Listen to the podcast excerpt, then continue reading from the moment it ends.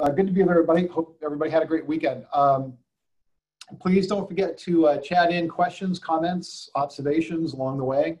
We'll have some time at the end to go over some things.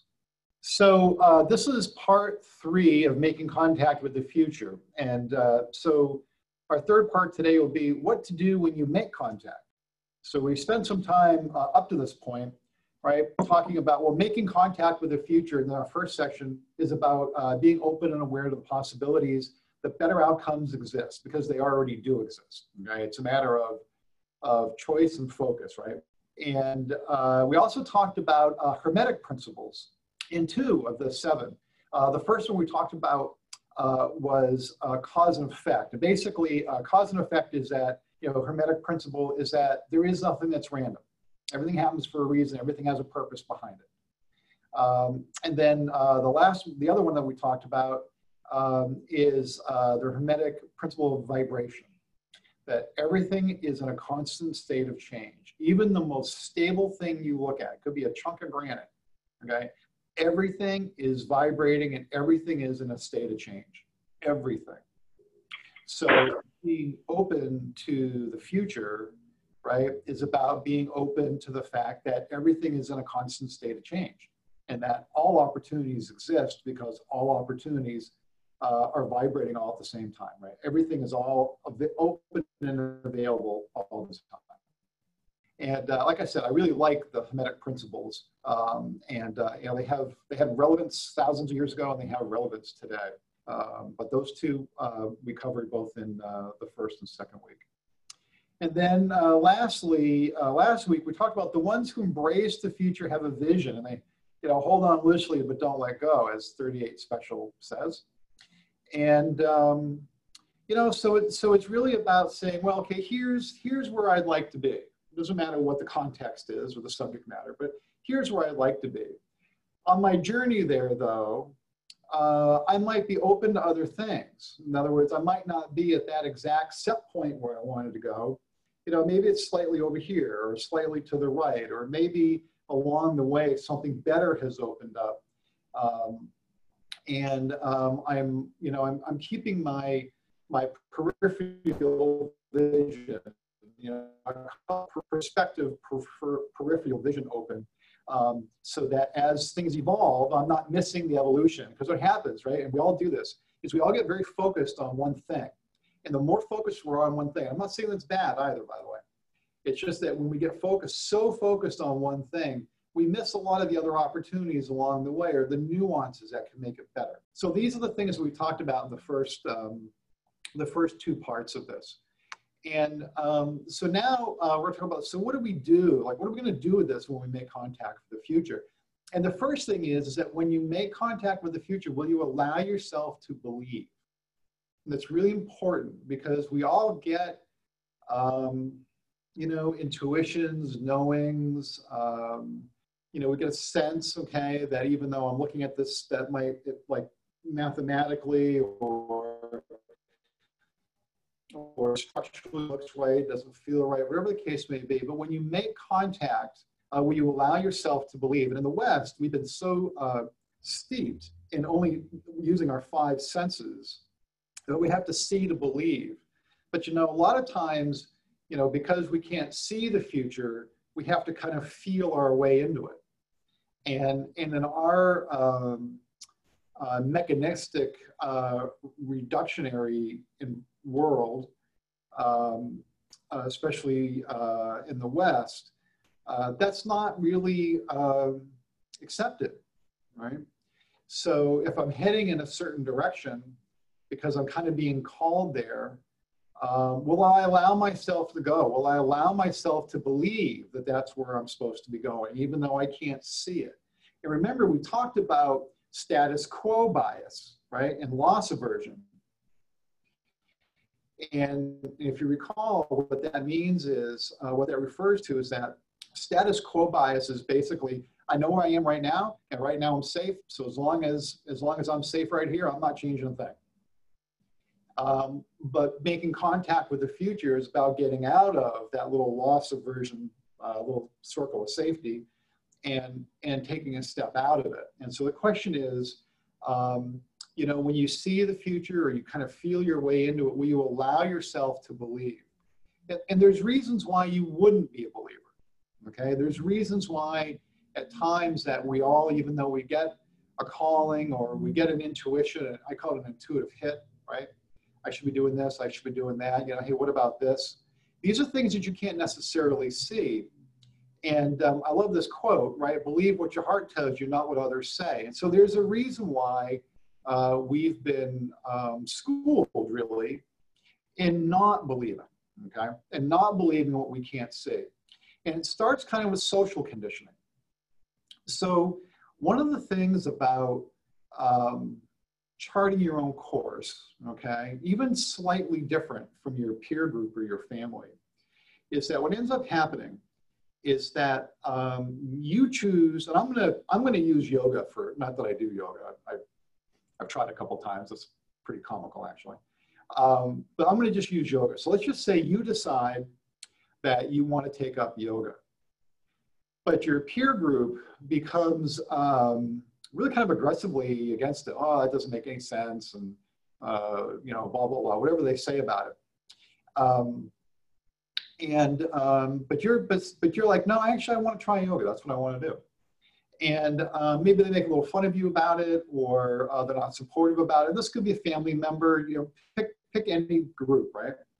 But here's what you have to remember: your choice, okay, to go do something, and people's opposition to it, or maybe even some social opposition, has got nothing to do with your choice.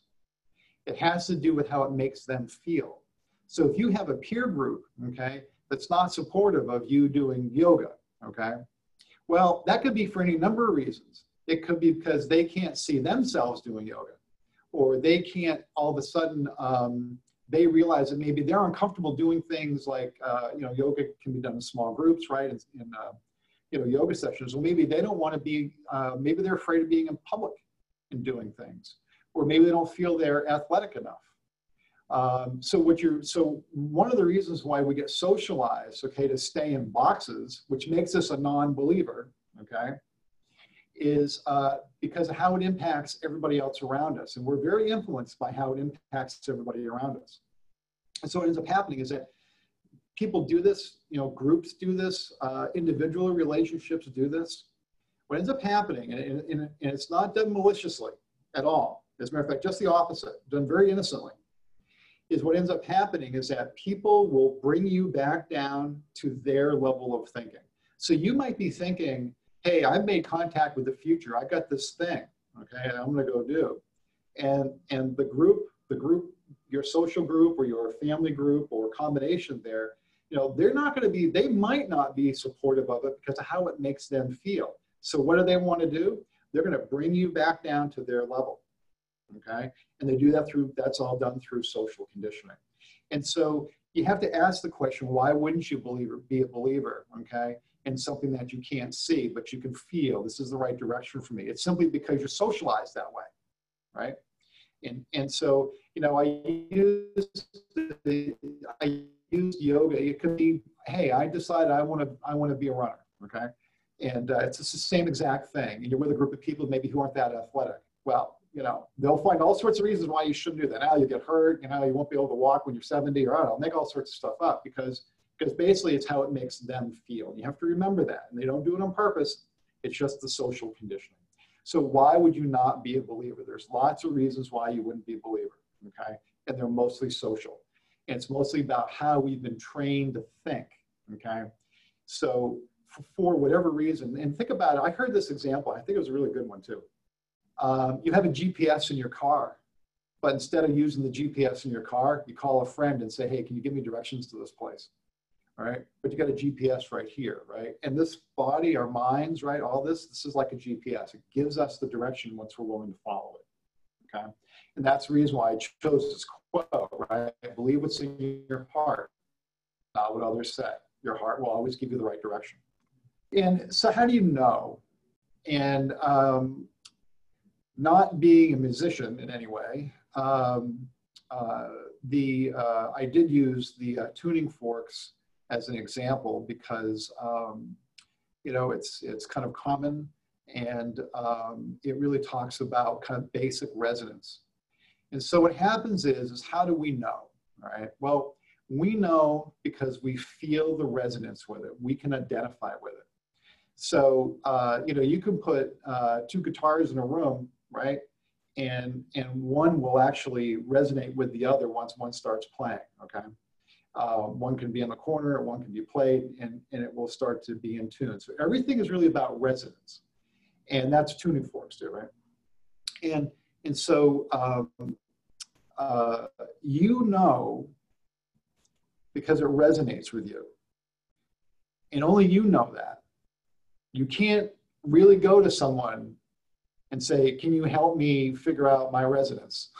okay, you can ask you know questions and advice, but at the end of the day, it's really up to you, and that's how you know. And that's one of the reasons why the heart is so important in this process, is because the heart knows. Remember, we talked about this a long time ago. So the heart has up to 40,000 neurons in it that are very similar to the brain. So you basically, we basically operate with two brains, right? We have the thinking brain and the feeling brain. And, and that's where resonance comes from. And it's a real thing, okay? I mean, we, we, we use it mechanically, like with tuning forks, um, but we also use it personally. And so you know, you know when something resonates with you that this is the right thing. And you can ask a lot of questions, you get advice from somebody else and all that, but they're not you and they're not feeling a resonance. Um, Rumi is a 13th century uh, Persian poet. He's uh, from Iran. And uh, this great quote, a lot of his poetry you can find in his works. Uh, you can just Google them, but they're really, uh, really profound. Um, and and uh, one of his quotes is, there's a voice that doesn't use words, listen. And listening is a skill. It's one of the reasons why meditation is so powerful okay, is that meditation allows you uh, the opportunity to uh, quiet the mind so that you can just listen. And that's really where we get our learnings from, our, our personal, deeper learnings is from listening. And, and so the voice, you know, it's not the crazy little voice in your head that says, you know, go eat a quart of ice cream. It's not that voice, okay? it or or that you can't do this okay the socially programmed voice it's not that voice okay it's a much deeper voice than that and when we're in silence and when we allow it to come to us okay that's where the knowing comes from. It's the voice that doesn't use words it's a knowing like we just know okay? And uh, the only way to find that is to be in a position where you're just listening. And that you know you've kind of scraped away um, or kind of eliminated uh, the noise, the day-to-day noise, so that you just get, you know, 10 minutes, a half hour, 45 minutes, pick some number, okay, where you can just be in silence and just kind of listen. And that's a real skill in this day and age, okay. Uh, but I really love that quote. His work is very good. Um, Einstein. So here's a hard science guy, okay? Like we all know who he is. He is a hard science guy. He loved physics because his physics, okay, traditional physics, had um, everything was spelled out, right? Everything was defined. And back in the early 1900s, uh, quantum physics came on uh, the stage. And quantum physics is, um, I probably won't do it justice in this explanation, but quantum physics is that is kind of more about um, the physics that things will self-organize. So a lot of it's based on observers. So if I'm an observer and um, I have an intention about something or I'm looking at something, um, you know, or I'm focused on something, it will tend to self-organize. It's kind of the random nature. Actually, TV actually works on quantum physics. Um, it's one of the reasons why you look at a TV screen, But for those of us who remember TV screens when, when you know, they were just like, like black and white dots, right? Um, and all the static on there. You know, the TV picture comes in there. It, that's quantum physics. It kind of it, it, it kind of self-organizes itself through the signal. And um, but he was a hard sciences guy, and he didn't like things that are random. He did not believe the universe was random. However, what he did believe is the intuitive mind is a sacred gift, and the rational mind is a servant. Uh, we have created a society that honors a servant has forgotten the gift. And that's a pretty remarkable quote from a hard science from a hard scientist. Okay, because really what he's saying, okay, is that I can intuit, I can I can quantify everything I want. Okay, but it's my tuition that is the stronger of the two, and that goes back to um, uh, you know the rational mind. Okay, uh, versus the intuition. Okay, which really comes from your heart. And I think that's really a remarkable, very telling quote uh, because towards the end of his life, he, he admitted that, um, that there was gaps, right, in um, his, uh, his view of physics. And, you know, the, our modern world, our modern um, science as we know, it's only about 400 years old. And there is a point where um, science and spirituality, I was going to say religion, you know, so we'll say religion and spirituality. Um, but science and spirituality were together, okay? And uh, it was about 400 years ago that it kind of split, all right? You know, most major scientists, you know, before that period, you know, were alchemists, right? And alchemists was kind of, alchemy is it's kind of blend between uh, science and spirituality but they had a split where the you know spirituality of the church right went one place and then science went another and the two of them have been separate and actually they're really together okay and i think this is what you're finding you know when you see a quote from somebody like einstein it's very very fascinating very revealing um, so let's talk about how to follow the message right we make contact just checking for questions here so how do we how do we follow it? So the first of all, remember the law of threes we talked about. So when you hear or see something three times, you've got to pay attention to it because you're, you're getting you're getting a message. Okay. Um, you know, next is when you feel or hear a message that resonates with you. So we talked about right the tuning forks. What resonates with you, not what somebody told you. Okay, and I'm to talk about this in a minute, and not what you would like. Because sometimes what resonates with you is not what you would prefer. So, you know, one of my business principles, okay, has always been I'm, you know, from like for the relationship like we have with with um, in my relationship with managers and with agents and with the entire company. Okay, one of my principles has always been I'm going to tell you what you need to know. I'm not going to tell you what you want to hear, and I do that without judgment. Some things I tell people, I really kind of wish I didn't have to. Okay, and it's it's that way all right? It's in that it's in that same uh, regard that when you feel a message message that resonates with you believe it. Even though it might be counter to what you might want okay? What matters the most is the truth. Um, know the difference between what you conjure um, and what you're being called to and that's just what i was speaking to you know there's a difference between what we would like um, and what we uh, what we have or where we're going.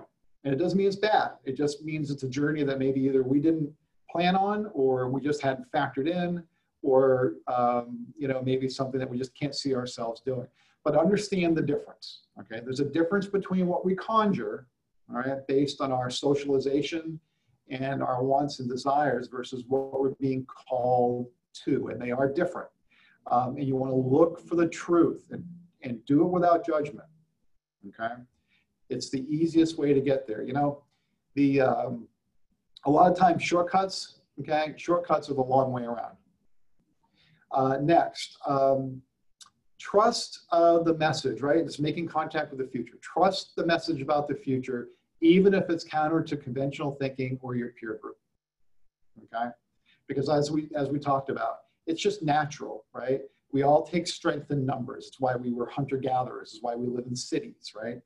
um, and all that. So it's one of the reasons why why uh, why we group together is because we want to have that strength. But when one of us starts to veer off, the others, right, the other group, okay, uh, wants to pull us back in. Right. That's that's the social engineering around groups. Um, move with with intention and an open heart and feel in. Remember we talked about the heart, right? The heart has got its own thinking mechanism, its own feeling mechanism. So you want to follow it you want to move with intention, but keep an open heart and feel into it because along the way, you're going to be making adjustments. Um, don't rush. There's no reason to rush. Okay. uh, you're not going to get there any faster. Right? Um, keep listening for additional guidance. Right. So is about keeping that open heart, that open mind. You know, you don't have to rush. You're to, you're going to be getting the guidance you need uh, uh, as, as you need it along the way. Right. Uh, keep an eye out for markers. We talked about markers a few weeks ago. You'll see them, they'll pop up, and they'll tell you you're heading in the right direction. And then lastly, adjust and keep moving, right? Everything is about adjust and move, adjust and move. Um, you know, nothing is ever really a straight line. There's, there's always some, some adjustments that you have to make. So how are we doing for chats, questions, comments? Hear what you have to say if you feel like you want to take one more class on this, matter of fact, if you guys want to, if you want to chat in on on that, we probably can. We could probably do really one more. Okay, Sarah says uh, one more. Okay, see what everybody else says. Yeah, so you know the future is a uh, funny thing. All possibilities, um, all possibilities uh, exist all at once, and uh, you really is a matter of just being open and listening. Um, and, I, and, I, and I really do believe, I'll just close with this, it's about living outside of judgment. Okay, things are what they are. So even though you might get a message that resonates with you and it's counter to your social group uh, or counter to maybe even what you envisioned, right? We all have those, right? Where it's like, hmm, I, didn't, I didn't see myself here. So what does this mean? It must mean something because, you know, the reality of it is wherever you are is exactly where you're supposed to be, or you would actually be someplace else. And, and so you can't really lament it. And, then, and so about resonating, you know, listen to what resonates, right? And then feel and walk with it. Because as we talked about, you don't have to rush, you know, feel your way into it. So um, this was super fun. It's great to be with you guys uh, every Monday. I always look forward to it. And uh, it looks like um, we're going to keep going with uh, making contact with the future for one more session. Have an amazing week. Take care.